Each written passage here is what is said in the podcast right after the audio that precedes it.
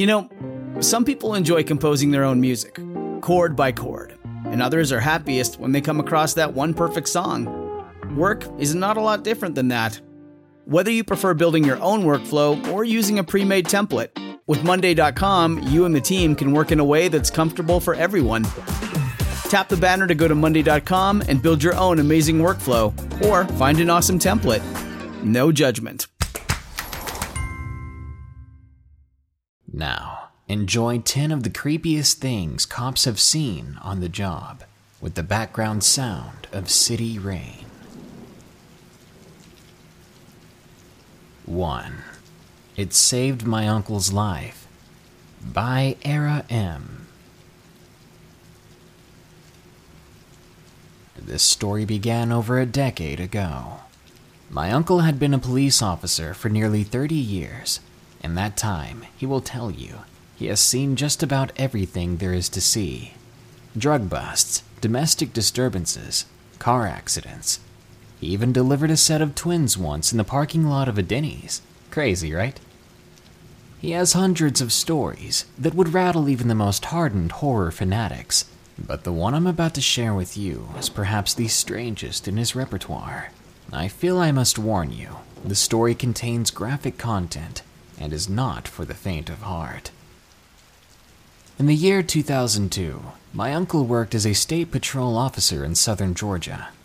He frequently traveled those desolate two lane highways between larger towns, where the only signs of civilization were the occasional rest stops, truck weigh in stations, and run-down 7 Elevens that set off of every exit. During the time, most of his calls revolved around vacationers traveling from up north to Florida who'd run into car trouble.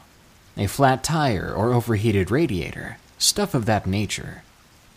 Most of his calls, as he described them, were uneventful. In August of 2002, all of that would change.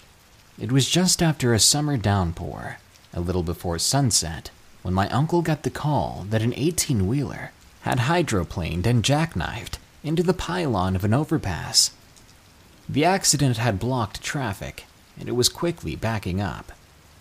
My uncle was in the area and responded to the call. When he got there, he found the 18 wheeler in flames.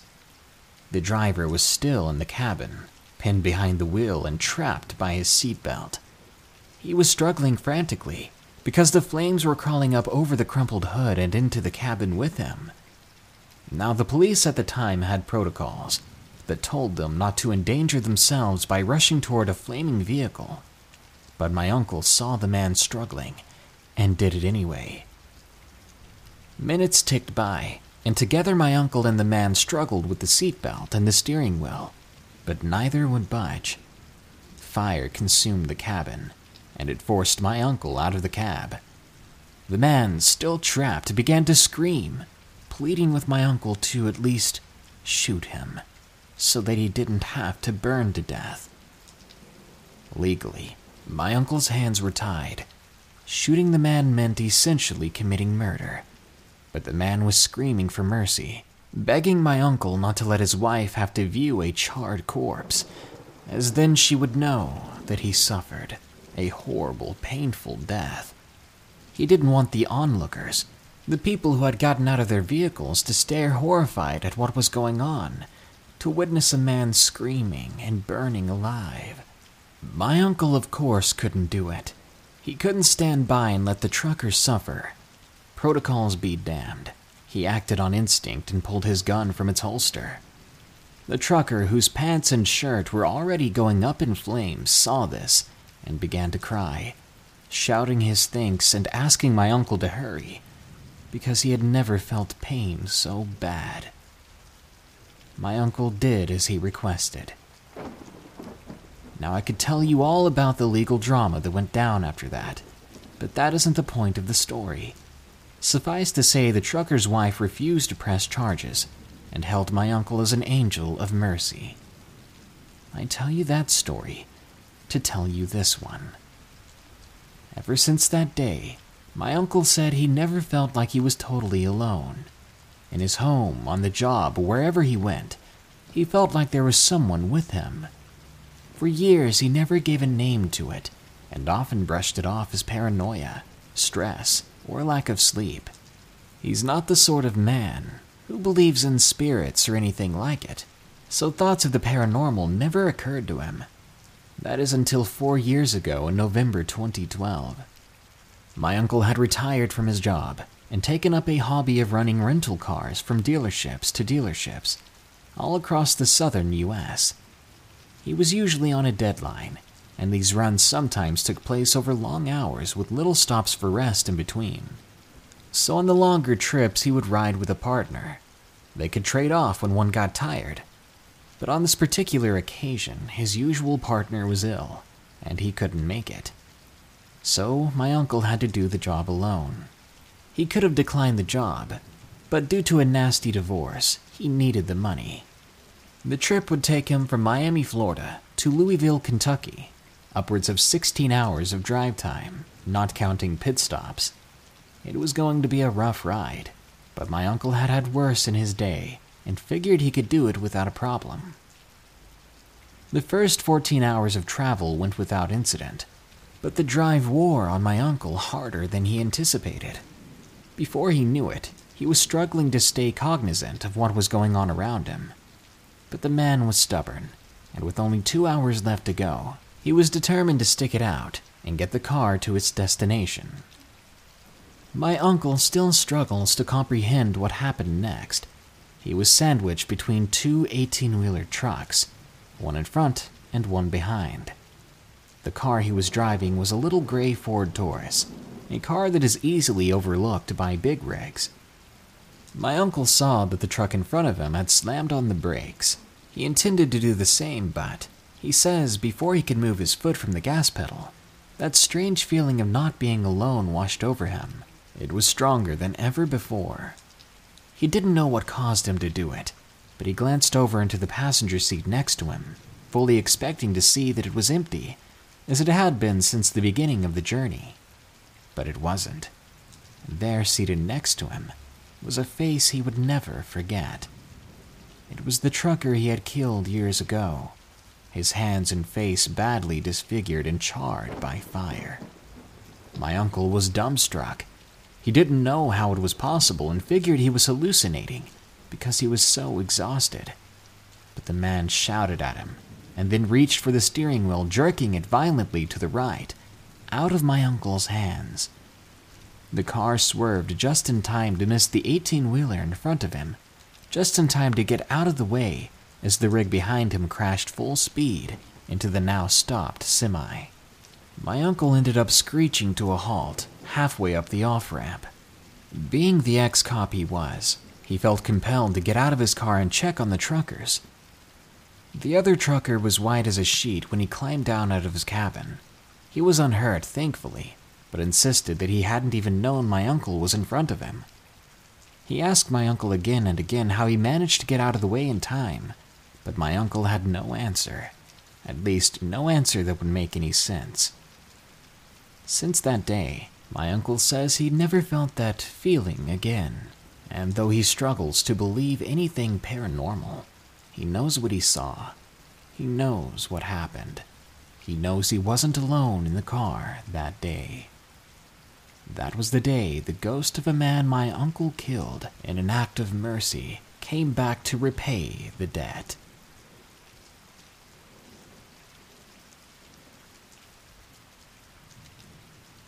Two. I have no idea what I saw. By Snowballs. I work as a police officer. I have been for a while now. I live in Northern Europe. One evening, my partner and I were patrolling a dark little road. It was pretty quiet that night. Maybe one or two vehicles would pass by every 10 minutes or so. We were driving around, and it was in the middle of a snowstorm. We were talking, enjoying some still steaming coffee we had picked up, when suddenly, something crossed over the middle of the road in front of our vehicle. Something tall, furry, with a head that resembled a wolf. What really bewildered me beyond that was the fact that it didn't cross on four legs. I stopped the car, and my partner asked, Did you see that? Yes, I did, I replied. Was was that a person? It looked like it had something in its hands. I shook my head. I didn't really know what to say. Should we go check it out? She continued. Being curious and stuck on a shift that was extremely slow, we decided to call it in. We walked toward the woods with our flashlights on and hands on our holsters, ready to draw our weapons at any time. We got pretty deep in. By then, we saw blue flashing lights, signaling that the other patrol car had arrived. We were a few hundred meters from the road when we found something. Honestly, I thought it was a tree at first, but then it turned to look at us. I saw its glowing yellow eyes, or maybe it was just reflecting our flashlights, and there was blood on its mouth. It did have something in its arm, a person. It let out a horrifying scream, something that reminded me of a car spinning out of control. We were horrified, confused. We aimed at the creature, who was now beginning to walk away, as if it didn't care about our presence. And before we could shoot, someone else did. One of the backup units who found our patrol car and had followed us out into the woods. It screeched again, dropping the person in its arm and running into the woods. We were dumbfounded and petrified.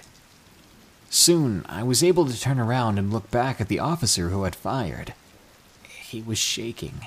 He wasn't blinking, he was horrified too, but more than we had been. The guy who had been dropped was on the ground and unconscious, but other than that, he appeared to be fine. We took him back to a patrol car and called an ambulance. The rest of us could not take our eyes off of the surrounding forest even though nothing came of it after that. When the guy came to in the hospital, he immediately began to cry, asking where his daughter was. The thing is, I know what he's talking about a missing person case in which the little girl had never been found. I don't know what we were dealing with that night, I don't know what happened to the man's poor family, but I will be staying away from those woods. 3. Ohio River Encounter by Jago.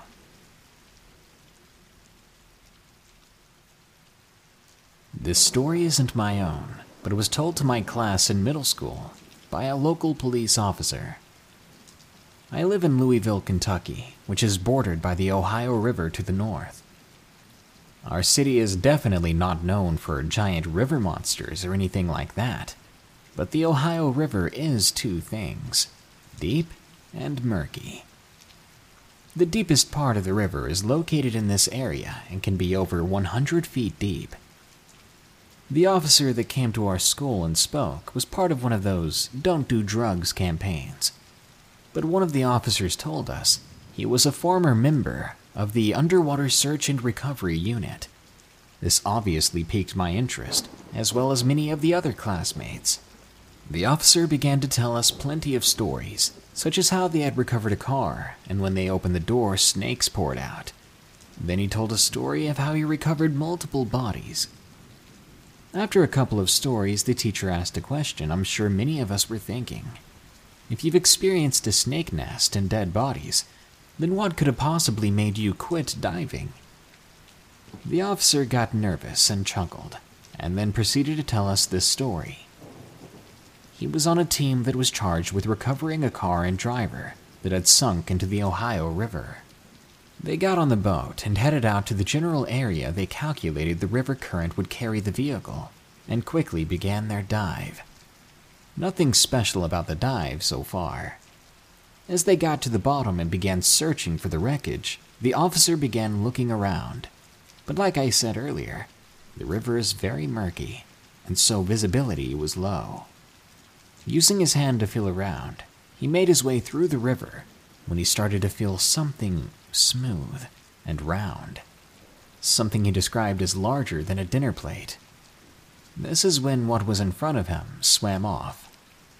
The officer described the entirety of the fish as the size of an SUV, and he assumed that what he had touched was actually the creature's eye. Judging by the size, he guessed the fish was large enough to swallow him whole. The officer returned to the boat as fast as possible and told those above him that he would never dive in the Ohio River again. Soon after, he put in for a transfer and got right out of the diving unit. Pretty crazy the river monsters aren't only found in some rainforests, they can be very close to home. This episode is sponsored by June's Journey. Do you believe in monsters? And given the chance, would you be brave enough to track one down on your own? In June's Journey, people are the true monsters, and you can live the story yourself rather than sitting back and listening to one. June's Journey is a hidden object game with a thrilling murder mystery set in the roaring 20s. You play as June on the hunt for your sister's murderer. Discover clues through exciting hidden object scenes with beautiful and atmospheric illustrations and music. Victory brings you closer to new plot points and suspenseful answers. When not hunting for clues, you can customize your own luxurious estate island with gardens, buildings, and decor. Or chat and play with or against other players too, in the Detective Club, where you could even put your skills to the test in the Detective League. June's Journey is both relaxing and fun to play. With my busy schedule, I find it's the perfect game to pick up and play whenever I've got a free moment. It doesn't demand too much time, and it's pretty satisfying solving puzzles quickly and unlocking new clues.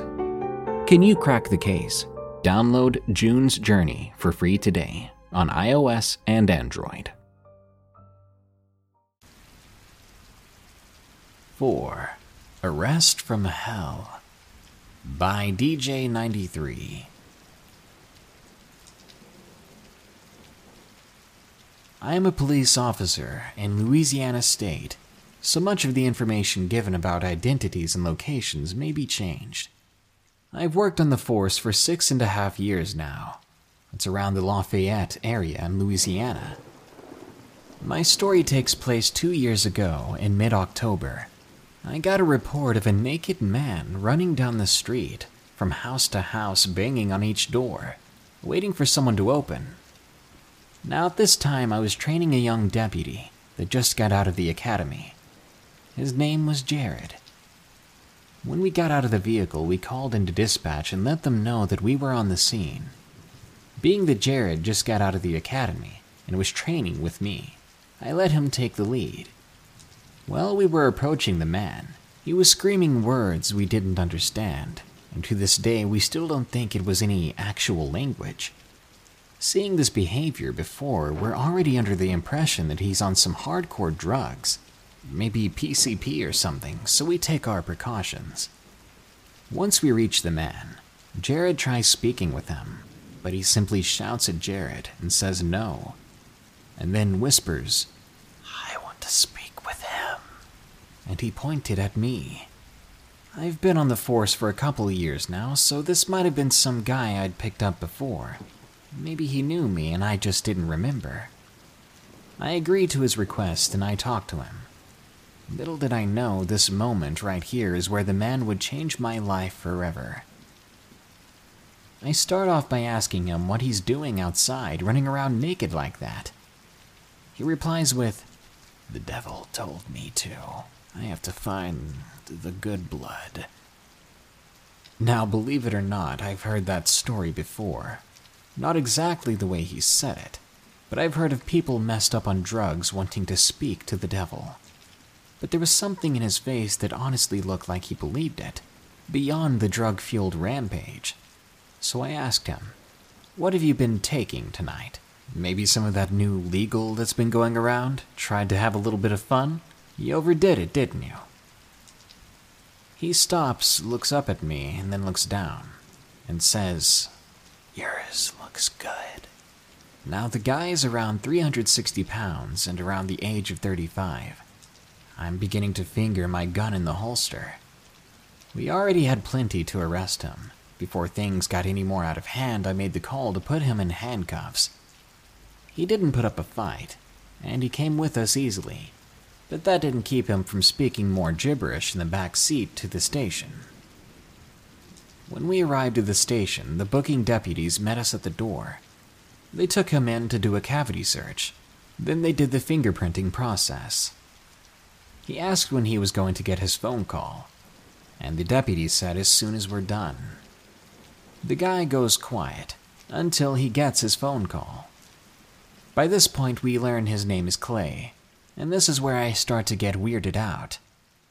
Jared was asking him what phone number he would like to call. He gave him the number. On our caller ID, it showed up as private, but that's nothing new to us, though. As soon as someone answered the phone, my partner handed him the phone on the other side of the booth. He began by telling the person on the other side that he was locked up, and he started speaking in that weird language again. It was weird, but while he was talking to the other person on the phone, he kept looking at me and smiling. He drew silent for a moment, figuring that the person was just talking to him, and he was listening. Suddenly, he falls on his back and begins seizing up. Then, I kid you not, before the officers could approach him, he begins to do this psychotic spider walk thing. The guy was completely crazy. He jumps up from off the floor and puts his hand against the glass right by my face, says something, and then knocks himself out by hitting his head on the glass. Two days pass, and my partner and I are getting back to work. Jared asks me, You remember that crazy naked dude? Clay, I think? He bonded out yesterday morning. Jokingly, I said to him, we'll probably have to pick him up again soon. Repeat offenders are all too common. The rest of the night was normal, but when I got home after my shift, that's when the crazy begins. I got off around 6 a.m. I work nights, so I get home at about 6:15 every day. And today when I pulled up, I noticed something weird in front of my doorstep. I figured maybe my wife might have put something in front of the door, like a mat or something. When I got closer, I noticed it wasn't a mat. Instead, it was six dead birds, formed in the shape of a triangle. And inside the triangle, I kid you not, was a chalice. I knew in my mind this had to be placed here by someone. But why? By who? Through the course of the next couple of days, things got weird. There was knocking on my door randomly. I told my wife to start carrying a gun just in case. There were plenty more dead birds as well. Someone began opening our mail and putting it at the doorstep. Then we found markings on our vehicles as well. But what came later will haunt my life for the rest of my days. It was November 13th, 5:30 p.m. My wife and I are going to visit my mom that lives in New Iberia. It's about a 35-minute drive. While visiting with my mom at around 7:48 p.m., I get a phone call from ADT, our security company. They're asking me if I entered my home, and if so, I need to give him the password. I said no, we're not currently in the town. They said okay, and that they'll be calling the police. Knowing that I'm a police officer, they advised me that the left bathroom window was broken into, if it truly wasn't me at home. Knowing that, I called the captain on shift that night to find out who was going to basically be my backup for when I reach home. He replied Jared would be there. He needed the overtime anyway. I hang up the phone with the captain and call Jared on his private cell. He picks up, and I tell him, sounds like some screwhead broke into my house. He said, yeah, but don't worry. When I get there, he's in for some trouble. How long are you going to be? I told him I was on my way and that I'd meet him there. The rest of the story felt surreal to me, and I'm still shaken up by it. When I get to my house, there's more than one police cruiser in the driveway. A couple of officers meet me outside before I approach the door. I ask, Hey, uh, where's Jared? What's going on? Who broke into my house? They reply that they're still looking for the person who did this, but they don't let me approach my own home. They even said to me, If you've got a cigarette, man, you might want to light it. not knowing what they're talking about. I'm thinking this guy stole all my things or broke them. But none of that compares to what came out of their mouths next. A female officer put her hand on my shoulder and told me, Jared's gone. I don't remember my exact expression. I remember feeling confused and not knowing what I just heard. I asked her, What the heck did you just say? She says, Jared, he was shot in the back multiple times, and there was a note. I demanded immediately to see this note. I wanted to see Jared too, but forensics wouldn't let me. Same deal with the note. But Christy had read it before they arrived, so she told me what it said. It read, Not the blood I needed. Right then, I knew who it was who did this. My face turned pale, my hands got sweaty, and my eyes began to leak. That psycho druggie had broken into my home and killed my partner. I couldn't stop wishing that I was the one who came home, not Jared. 5. Small Town Skinwalker by Dillman. A few months back, I was on a routine third shift. I work as a police officer in a very small town in Ohio. It is currently the middle of fall. I'm not going to say where, people can find it pretty easily. Anyway, I was on a night patrol, driving in my patrol car. On most nights, we are required to get out of our cruisers to check areas that our cruisers don't fit. There is a super long, almost two mile bike path we're supposed to walk down. One night, as usual, I got out and walked the path. Usually, we do this to make sure no one is hurt or overdosed. My flashlight was dimmed during the walk. I had forgotten to charge it that day. About a mile into the walk, I start to feel very strange. Not a typical gut feeling, a feeling that you know something is wrong or something is about to go wrong.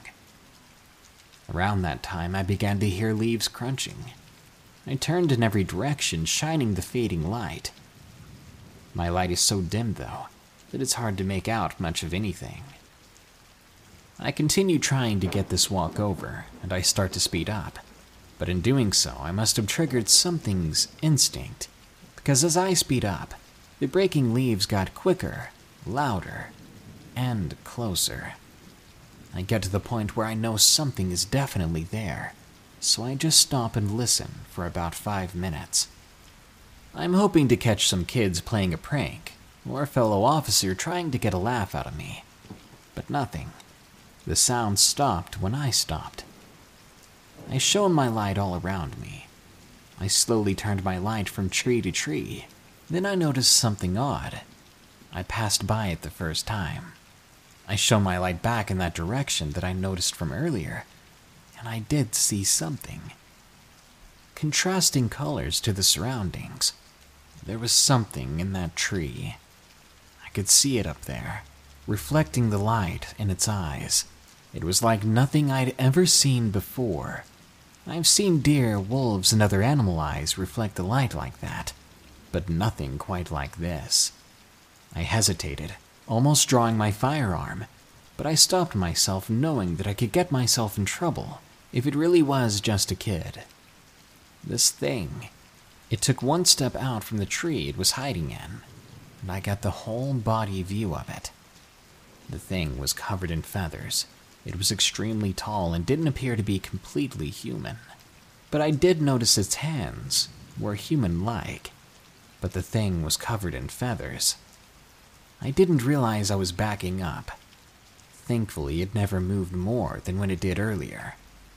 I was frozen in fear, too scared to move after I stepped back a few times. But I snapped out of it. Suddenly, dispatch came on over the radio on my uniform, snapping me out of my petrification. I started walking backwards again, very quickly now, not taking my eyes off of this thing it felt like forever, but I finally got back out of those woods. My cruiser was in the clearing, and I bolted to it as fast as I could, not looking back. At least, not until I got in the cruiser. By then, I was shining every light I had in its direction. But there was nothing. Nothing but very odd, bird like noises. I decided to ignore it altogether and get out of there. Six. A Policeman's Awful Story by Katie L. U.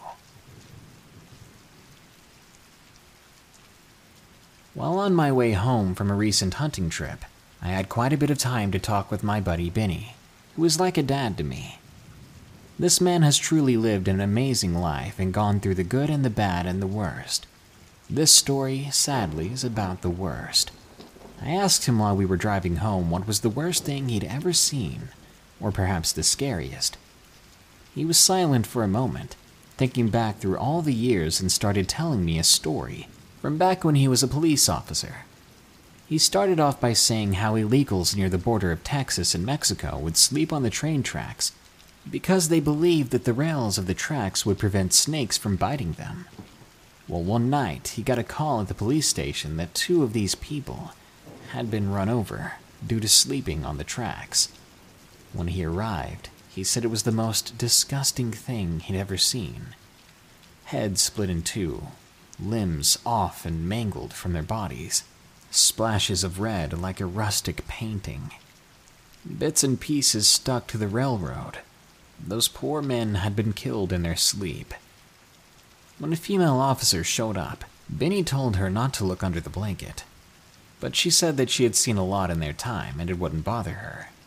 And as soon as she lifted it up, she quickly stumbled off and vomited from the sight. Benny himself didn't sleep at all that night, and it took him weeks to get back to normal. Despite this incident, it wasn't the first time he had seen something that bad.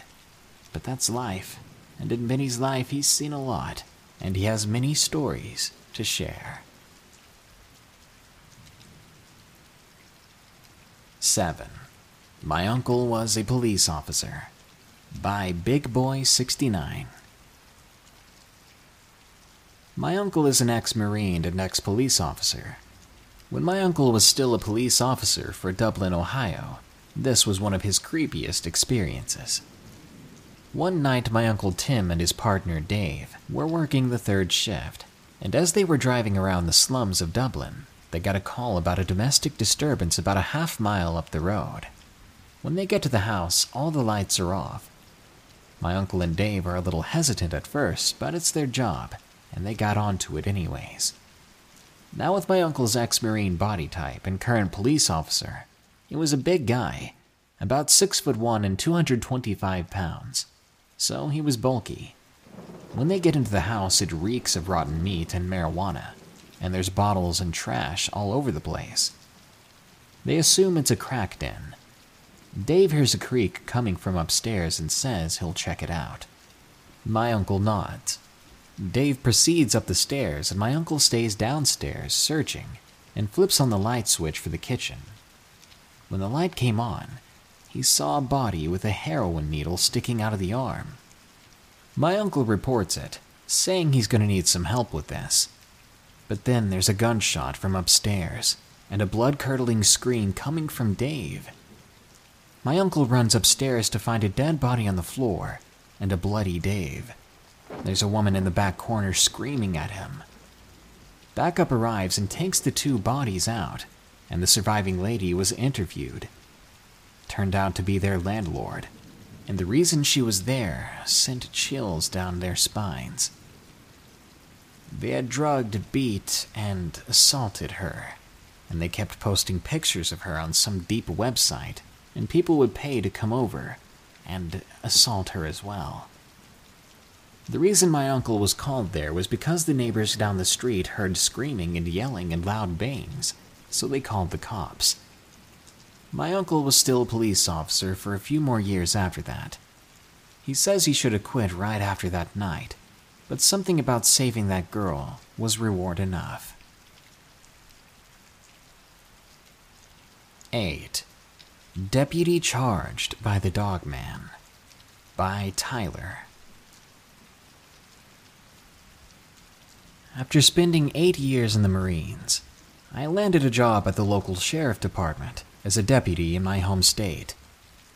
The first few months flew by. I was living life like the time before I joined the Marines. I was enjoying it. One night I got a call about a missing person and decided to look into it.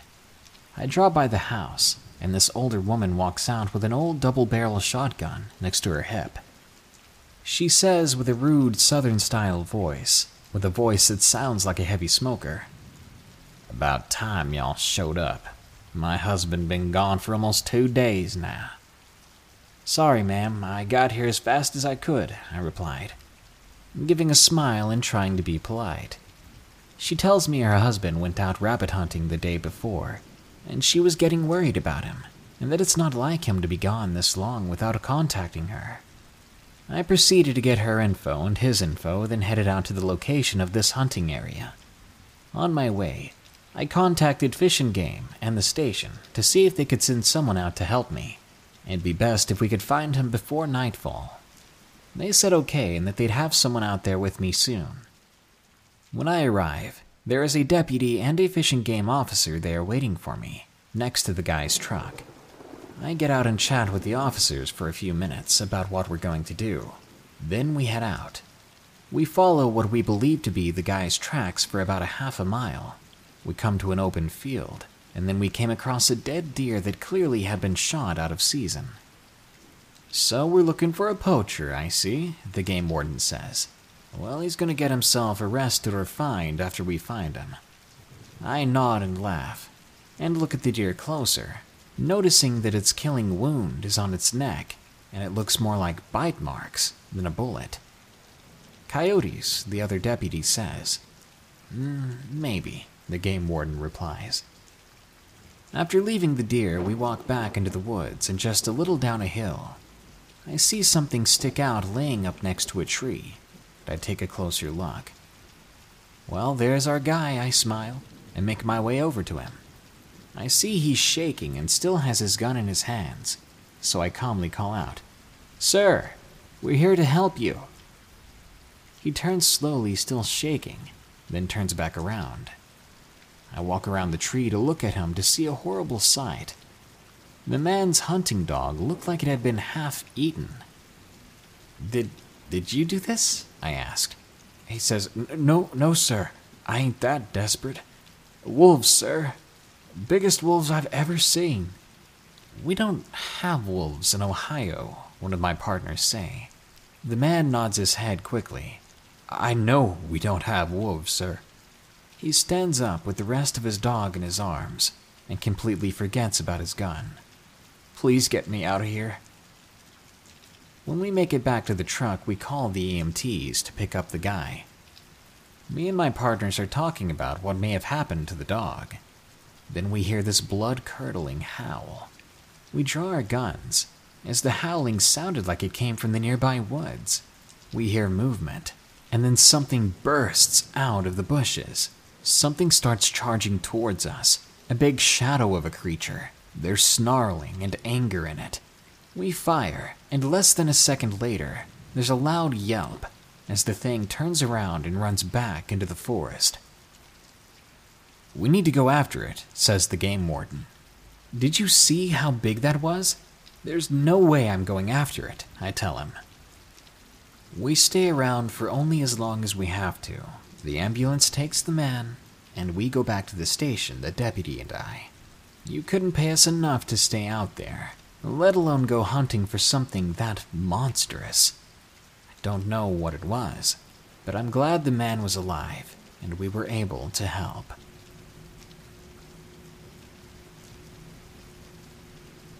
Nine. A police officer's paranormal experience by James B. This story is from an older episode, but it was a good one that I'd like to share with you again, for those who may not have heard it. There's background music in this one. I wasn't able to find it without the music, but still, it's a great story. So, enjoy.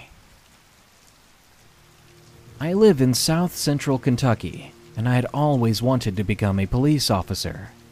After going through the application process and the training, I was fortunate enough to be hired. Right off the bat, the sheriff told me that I should start getting used to staying up all night because I was going to be starting in two weeks, starting the night shift, that is.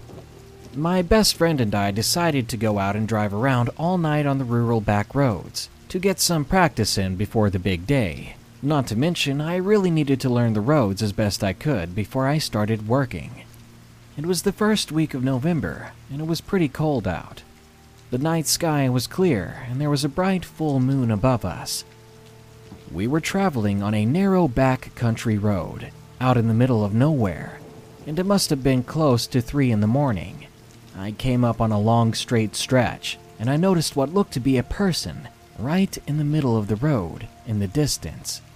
This was really strange because there were no houses anywhere close, and it was extremely cold out, like I said. Not to mention, it was really late. My friend Eric asked what we should do in this situation. Do you think something is wrong with this person? He said.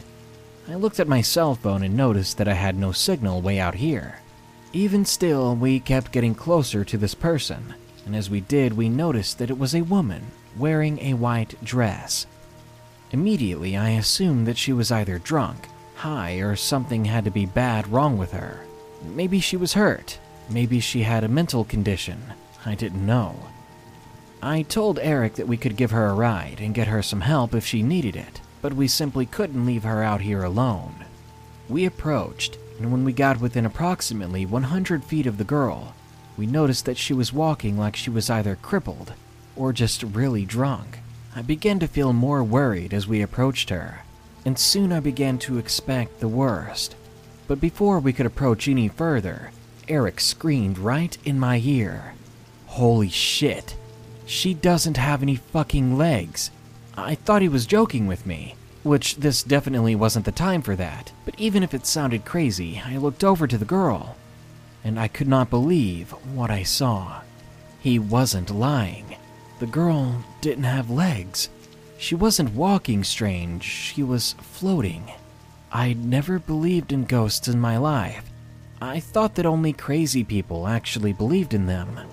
So we both sat there, silent and in shock. I stopped the car as we watched her walk away from us, or better yet, float away, with her back towards us. We were both just freaking out in the car at this point. My headlights were on bright, and I had a powerful spotlight aimed on her. We realized that my lights were going through her body and shining on the forest ahead of her. She was translucent. I made the decision to slowly drive past her.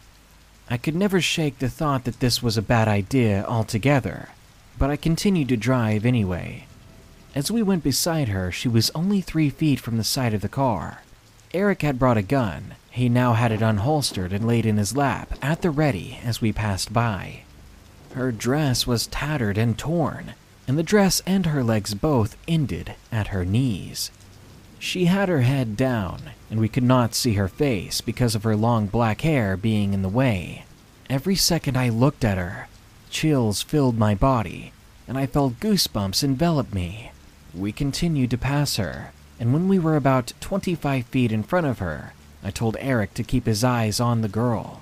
As I pulled off the road to turn around, there was a sharp curve ahead, and I took my eyes off of her to make sure no cars were coming that we were okay to turn. But the moment I looked away, Eric was freaking out so badly. He had taken his eyes off of her for a second, and when he looked back in her direction, the girl was gone. Uh, what? I said. I pulled back out onto the road, and I now faced her direction. But she wasn't there anymore. She was somehow gone, as if she had vanished. The two of us got out of the car and began to look along the ditch line with my spotlight. Even if she had ran as fast as a freaking cheetah, there was no way she could have made it to the edge of the woods, which were about 500 feet away. We drove up and down the road a few more times, but this girl was gone. She really had vanished. We decided it was time to call it a night. We headed home, processing what we had just seen. A little over two years ago, while I was working night shift, I went into the local gas station to get a cup of coffee. I noticed a few older men were sitting in the back of the station. They were looking at a book and talking about ghosts in the area. I walked over, and I saw that they were looking at a book that had to do with the paranormal happenings in Kentucky. They were talking about the ghost from Red Hill Road. This really caught my attention, because that was the road that I had my sighting on years ago. As the man holding the book and I began to talk, he told me that this woman had been murdered by her sister on her wedding day because her sister was jealous of her and she wanted to marry her sister's fiance. The girl was stabbed over 50 times with a large kitchen knife. Perhaps this explains why we saw the girl with the wedding dress, and maybe why her dress was all torn and tattered. Even though I had a witness years ago, it felt good to know that other people had sighted her in the past 100 years. Eric and I were not the only ones. One of the men in the group at the store gave me his wife's phone number. He told me to call and talk to her about my sighting, because she had also seen her back in the mid 70s. I did end up talking to her, and she described the ghostly woman exactly as I saw her. Nowadays, I firmly believe in ghosts, and I always will, because I witnessed it myself with my own two eyes. I have told people this story from time to time, and I'm always thinking that maybe, maybe other people don't believe because they hadn't seen something themselves. As for me, I'll be on my deathbed, and I'll still swear on everything that I love that this was real, and if there was any way possible for me to prove it, I would. Thank you for listening.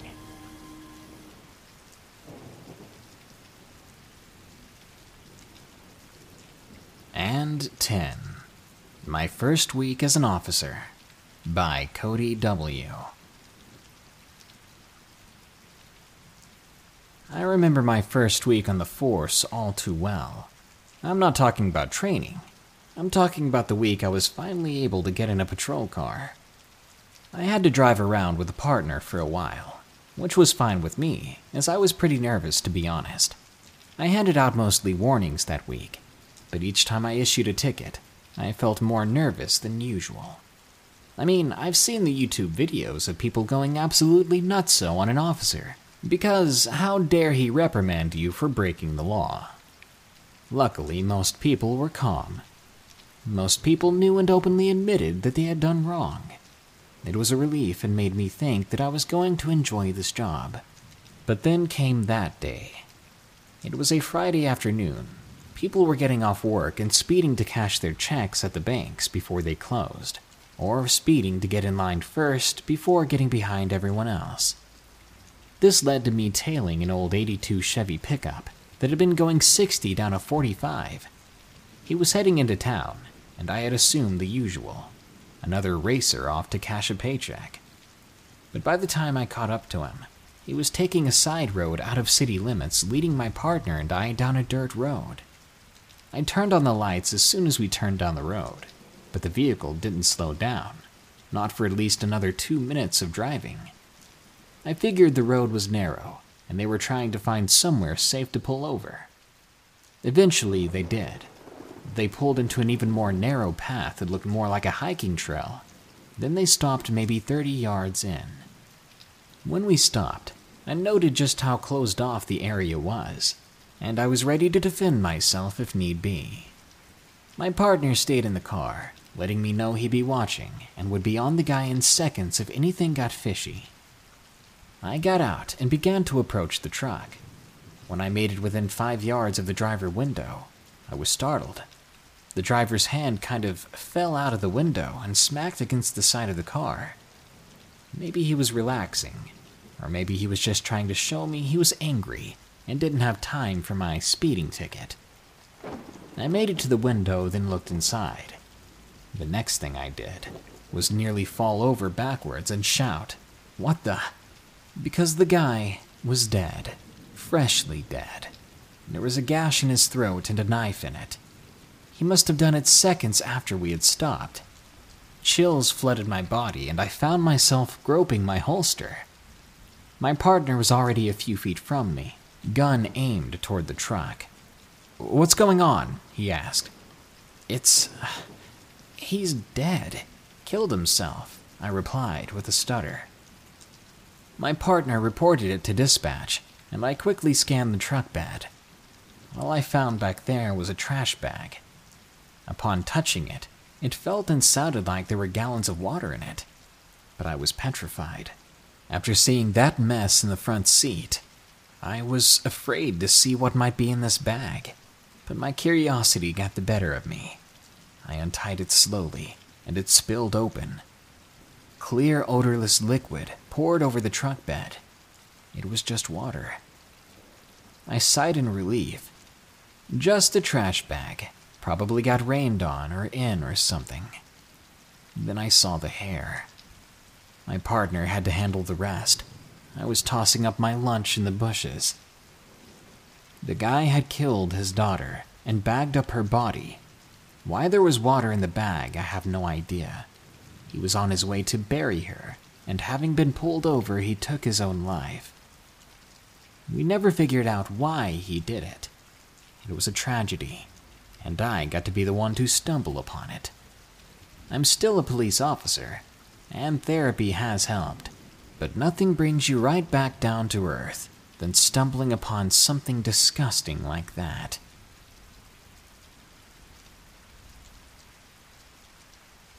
I want to give a deep and sincere thank you to all our boys in blue who maintain our society, protect us, and keep the bad guys locked up.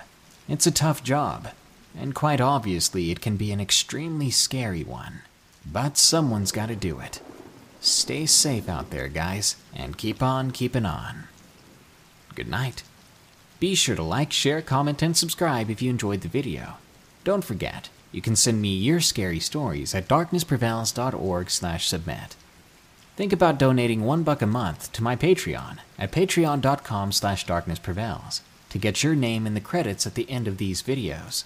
Or go to morbidmonsters.com to get some creepy cool merch. Heck, you might even see that shop button below the video, and all you gotta do is click that. I'm gonna have to skip the comments on this one, guys. I'm going on a trip down to Texas with family, and this video was way longer than I thought it would be. So I hope you enjoyed the stories, and I can't wait to see you again for more creepy tales. Here are the credits to my patrons, who continue to donate, and are just generally badass people. Until next time, guys, this world is a strange one, so stay safe out there and stay creepy.